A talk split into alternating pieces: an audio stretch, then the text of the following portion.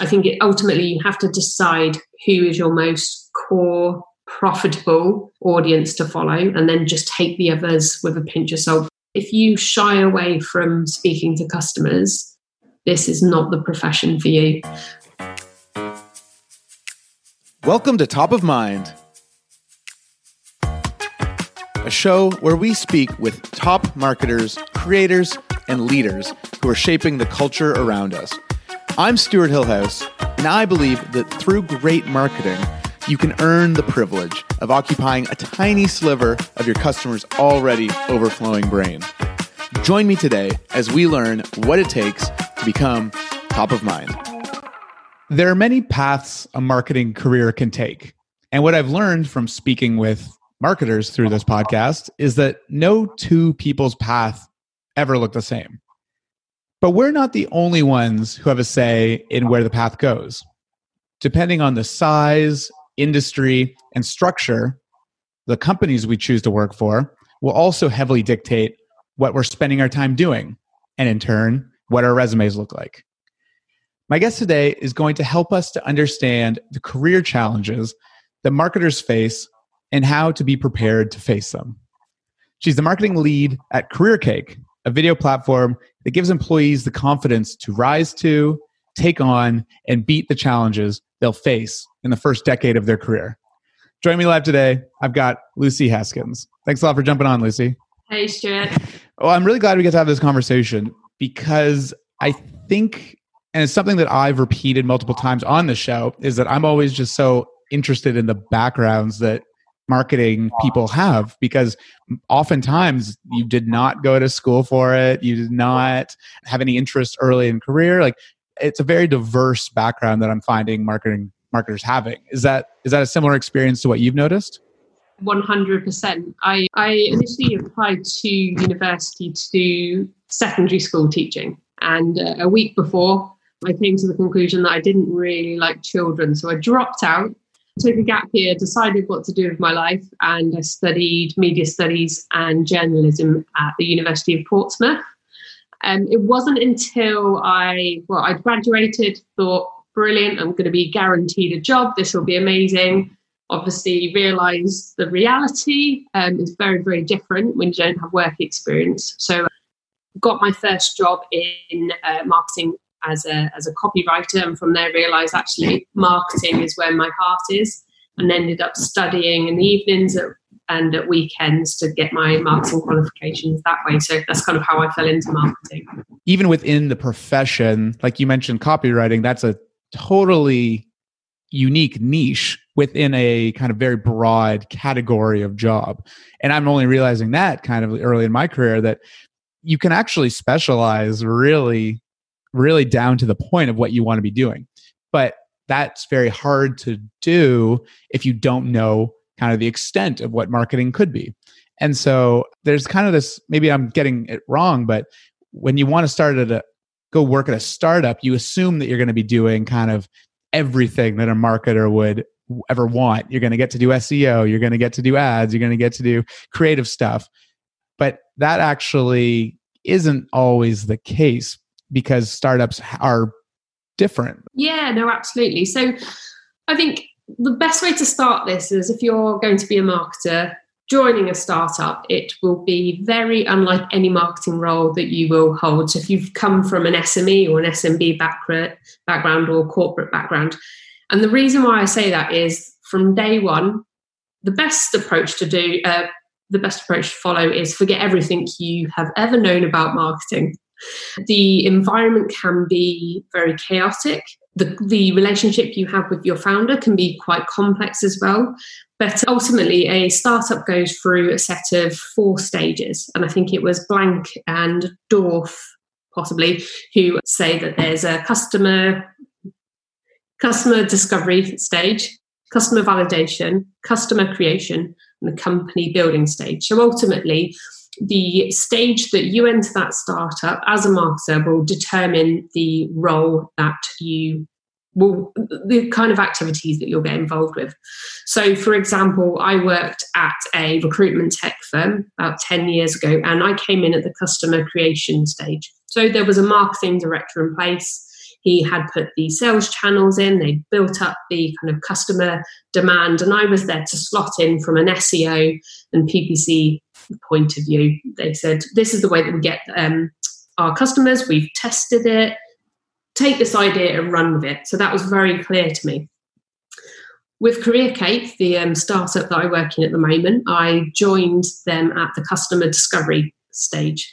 And that is a very scary stage to enter when you're a new marketer because ultimately you are going in, you are building a rapport with the founder or the co founders, and it is your job to take that idea from them and validate whether it's worth pursuing. So you take the idea, you um, run customer interviews, um, surveys, focus groups. Ultimately, you're trying to validate just early on whether there's a potential that this could be um, a product or a service that you could sell. And as you can imagine, if you're trying to validate a founder's idea, and founders are interesting characters to say the least, that's definitely going to test a certain um, set of skills that you've got as a as a marketer. But I think it's also interesting to to think that even though they might not have a product to sell, you're still trying to understand the problems of the customer. It still feels very much like a marketing job. Uh, you or or it should be fulfilled by a person who has a marketing mindset because you're trying to ask them questions and listen to the the nuances of their answers and identify the the boundaries and the bumpers kind of of what that person is even looking for and then cross compare it to the founder's vision Yes, yeah, 100%. You do need that strong foundation in marketing basics. So, the psychology of customers, understanding um, what their motivation is to buy, so you can then kind of prove those tests. But I think in my role at the moment, I mentor new marketers kind of rising through the ranks. And it was funny, I had a call with one about a month ago who was proud that she'd never spoken to a customer in her life.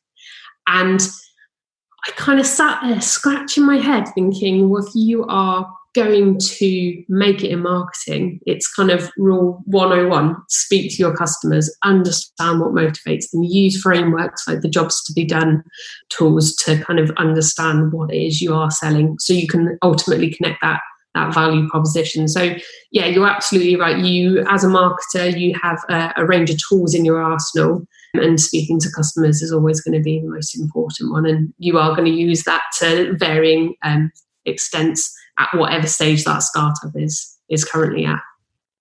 What are some questions that a person who's interviewing at a startup can ask in that process to under to get an understanding where that company is in those four those four categories that make up startups because i think it's easy to kind of look at them and if they have a nice website or if they've raised some money you're kind of like oh they're they're doing okay.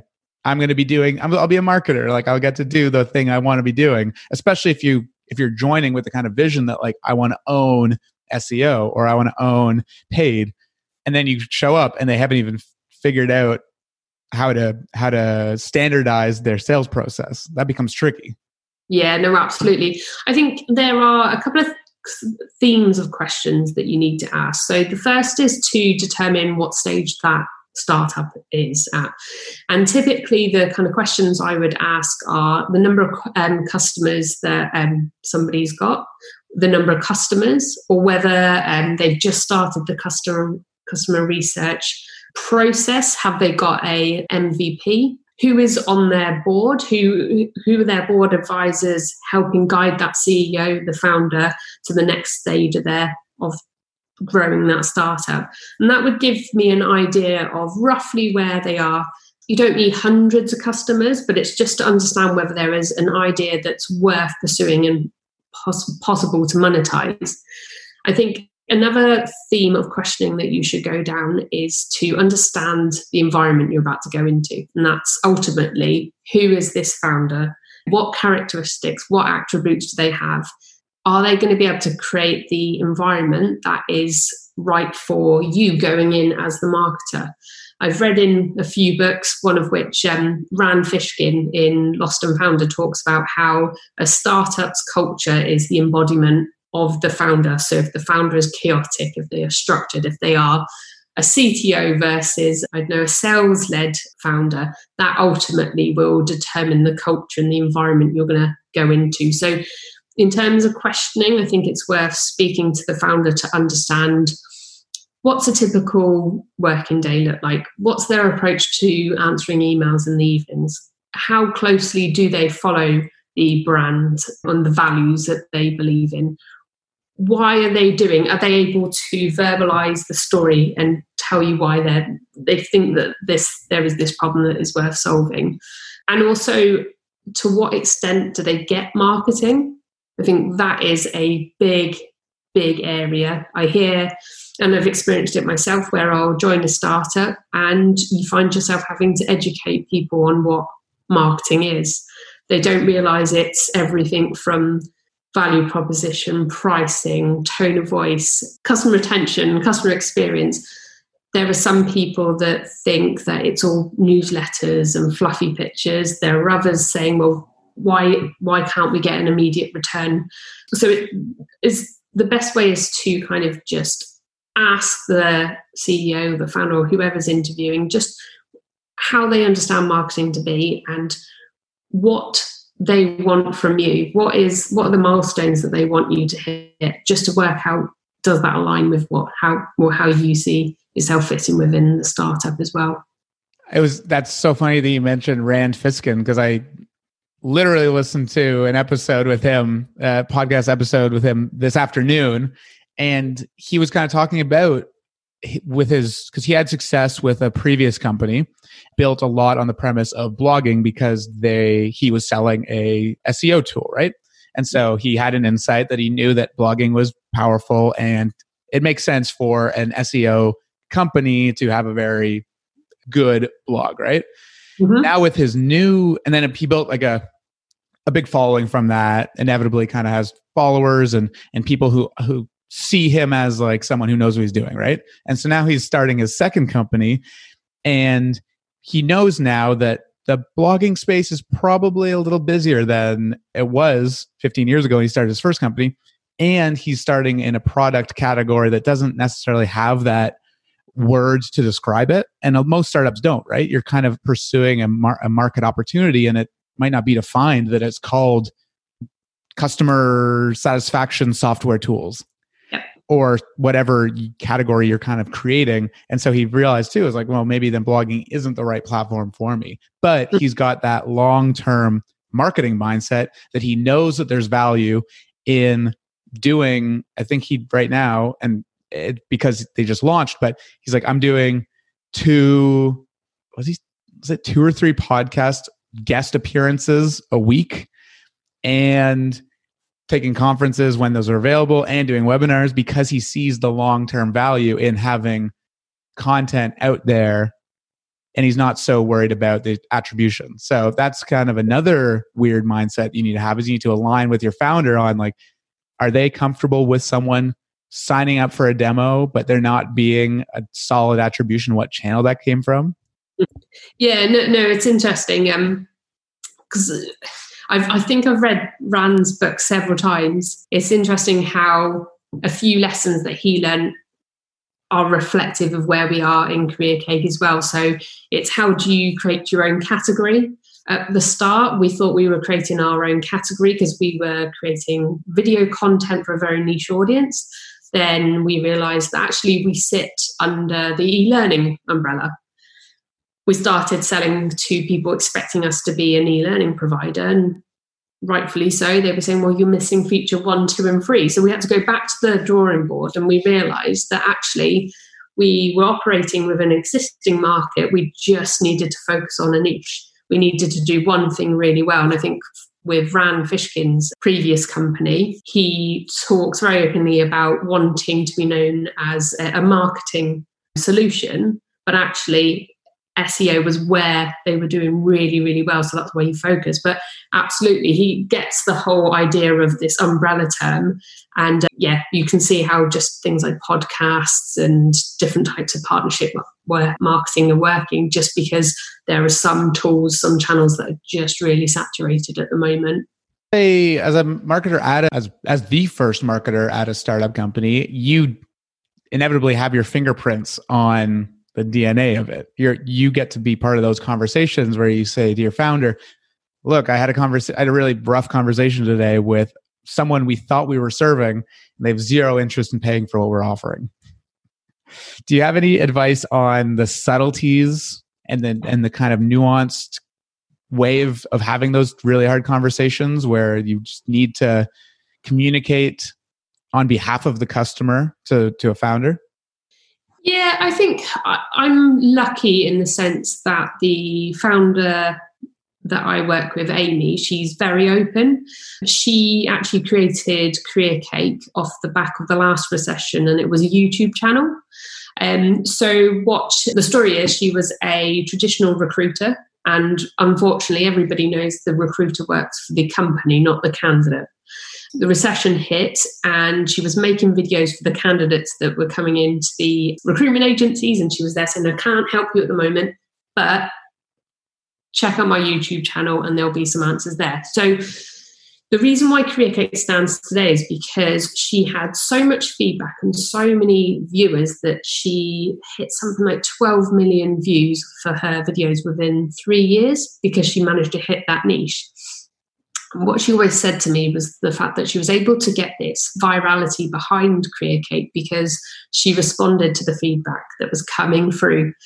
Viewers on YouTube are very vocal, and obviously, you've got to prioritize who you listen to as well. But they were very important in helping determine the aesthetics of how the videos were shot um, who delivered them, what the topics were.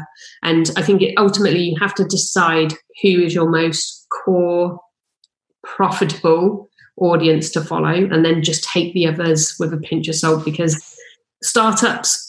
We don't necessarily have business plans or three year plans or extensive roadmaps. And um, there's always going to be a list of features that everybody wants to include but it's just understanding what's most important. And sometimes it can be and I think if I was in the situation I would be as well, it's easy to take things personally because if you're a founder, you are the face of a brand. And equally, if somebody doesn't necessarily say that they got value from Career Cake or something, we don't take that as a kind of a personal um, attack or criticism. It's a, okay, we've missed something. What do we need to do now to make sure that we are delivering the most awesome experience and then that person can kind of hit our platform, watch the content, and feel good about themselves and their career.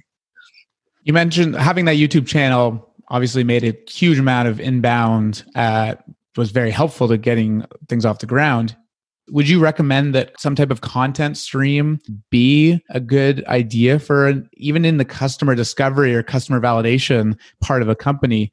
Is that something that you think is necessary in order to generate those early early adopters?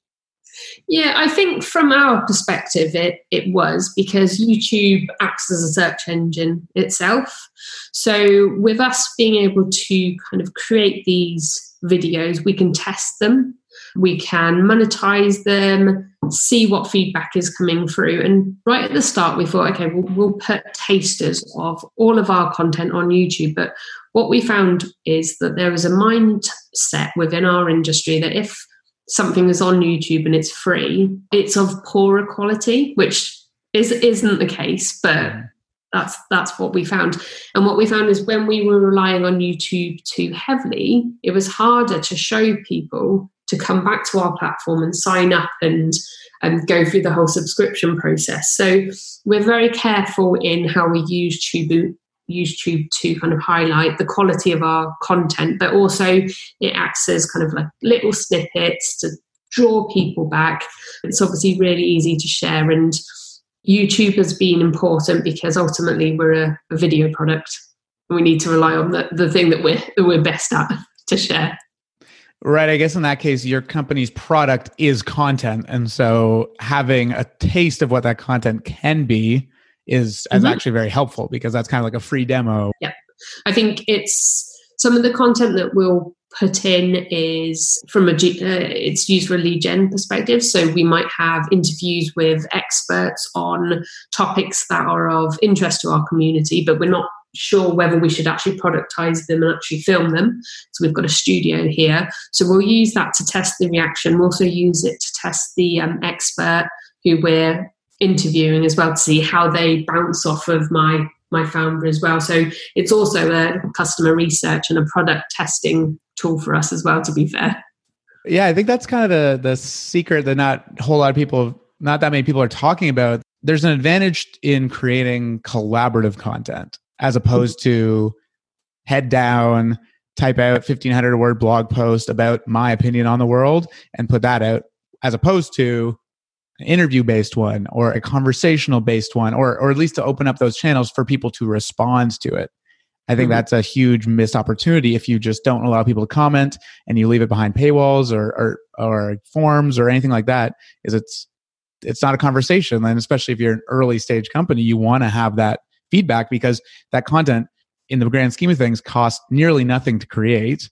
It's helping you flesh out your ideas, especially if you're in those discovery or validation phases, and you're building a lead gen tool yeah, yeah, one hundred percent. It's it's not until I actually say it out loud, speaking to you, that I realise just in how many instances we use YouTube to kind of help us speak to our customers, test ideas, and ultimately it is it's opening the gates for this is what our product product is. Great. I think that's a that's a that's something I've heard before. Is a lot of companies now are being built on the fact that they have an audience and then they ask the audience what product they would like and then they sell them that. Yes yes. Our our community so we have about 15,000 viewers a month at the moment and our community are very we find them very vocal so we cater to kind of two different sets of people those people who are in the employment market and they're looking to get into the workplace and also those people once they're in a job how to how to thrive and the people that are currently job hunting are the more vocal. Um, they're more open to feedback. The um, speed of which the feedback comes back is really quick as well. And when you think about it, is their need for our product. There's there's a level of urgency. Um, there was an analogy I heard recently whether your if is your product a painkiller or a vitamin? Is it something that you need to you need to solve that problem, or are you looking to protect yourself long term. And one aspect of Career Cake is is the painkiller, and one aspect is the is this vitamin. So um, it's the the people that use the kind of painkiller product, the how to get into a job. They're the people that um, are regularly regularly getting in contact with us, and we're really lucky to have them. That's very interesting. I, I have heard that the concept of a of a painkiller or a vitamin, but I never thought that you could actually be both and they actually feed nicely into each other. You want to solve the low hanging fruit first, get that person to a place where they then are looking to be proactive in in what else you can help them solve. Yeah, no, absolutely. And I think from our from our point of view, it's if you look at the kind of tenure of an employee, you're only going to be looking, hopefully, you're only going to be looking for a new job, say, every four to five years, depending on whether you're a millennial or whatever tag people want to use. But the idea is that for our product to have longevity, it's about supporting employees when they're in those jobs. So we've got a product that helps them potentially for three to four months. That's getting into the um, getting the job. And then we've got the product that kind of supports them for the next two, three, four years or so. So that's our long term strategy. And that's how the kind of painkiller product kind of pushes it and kind of helps us expand it into the B2B market. So it's the B2B market now that we sell to more than the B2C, funnily enough. Very interesting. I like that a lot. Let's talk a bit about what the the current I guess it's it's very hard to to call it just the current job market for marketers, but you're dealing with people who are coming to you asking about how do I get a job? How do I get to that next level? Speaking about marketing specifically, what are some kind of characteristics that you notice uh, employers are looking for? Maybe one of the first hires that are strictly marketing. Yeah, no, absolutely. The very first or the most important attribute is a willingness to talk to customers. And it, it's funny because I've been asked this question before what's the one piece of advice or one thing that you think that all marketers should do? And you hear people talk about the ability to adopt technology or learn coding skills, which I do feel are all value, valuable. But I think that if you shy away from speaking to customers, this is not the profession for you. I mentioned earlier, it doesn't matter what stage the startup is, you are going to be speaking to customers. And you need to be happy with speaking to 15, 20, 30 of them. You need to be happy with learning frameworks on how to kind of tease out those insights. So I mentioned the jobs to be done framework. I think one of the biggest mistakes that you can do is be handed a buyer persona document that your founder or your CEO has kind of written off on the back of a notepad. And you've got Mary, who's 29, that likes going running, or you've got Frank, who likes trapezing. I don't know. There's nothing about that breakdown that tells you what is going to motivate that person to buy and why they're going to mot- why they're motivated to buy you over the competition. So it's having that inquisitive mind, um, and ultimately, it's to do with communication, in my opinion. Do you have any favorite questions that you like to ask customers to find out what their motivations are? Oh, okay. I think when speaking to CareerCake, to CareerCake prospects, I always like asking what challenge do you envisage CareerCake helping you to solve? And I think that helps me have a good um, indication of whether our positioning is working or not. I also like asking our B2C users, what's your biggest career challenge at the moment? Brackets, feel free to rant. So by putting things in like that, and I, completely nixed that from Louis from Everyone Hates Marketers, by the way, but it works so well. By using language like that, all of a sudden you get really passionate people providing you with insight, but also so much copy for your landing pages and your sales collateral that yeah, it's yeah, those are kind of my two go to. I've also heard someone before say that by giving those open-ended questions and encouraging long answers, we talked about this earlier in the conversation that you need to identify the noise from the actual early adopters who want to be helping you, right? Mm-hmm. And they've said that they actually would weight those responses much higher based on the length of like number of words that person gave gave back because mm-hmm. if that person took 7 minutes to write 300 words that person cares a lot more than the person who said yeah this like the videos could be shorter right that's not yeah. helpful feedback you're actually looking for the feedback so to weight those individuals based on how long their answers are was another kind of way to to to tack on a weighting program to figure out who your key audience is. Yeah. No no i think i think that's so clever because i think if you think about that kind of keyboard warrior that's taking the time to really go into depths like you say they're an early adopter they're an ambassador they chances are they probably have had this issue and they've tried to solve it themselves. So they feel kind of quite ingrained with the service. Whereas I've been there before where people have asked me to fill in customer feedback surveys and I I want to help a marketer out, but I will literally just fill something out really quickly and it's you may as well just disregard my answer because doing this out of I'm trying to I'm trying to be nice to you. It's like when your mum you ask your mum whether this is a good idea. It's brilliant, love you. You probably shouldn't listen to your mum either as well. So um yeah, no, absolutely weight the answers. Oh, awesome, Lucy. A couple more questions for you before we wrap up. What are some marketing trends that you're really excited about that you're going to be paying attention to over the next six months? Ooh, okay. I'm a member of. Don't know if you've heard of Forget the Funnel. A bit before, yeah. Do you mind? Yeah. Do you mind explaining what that is?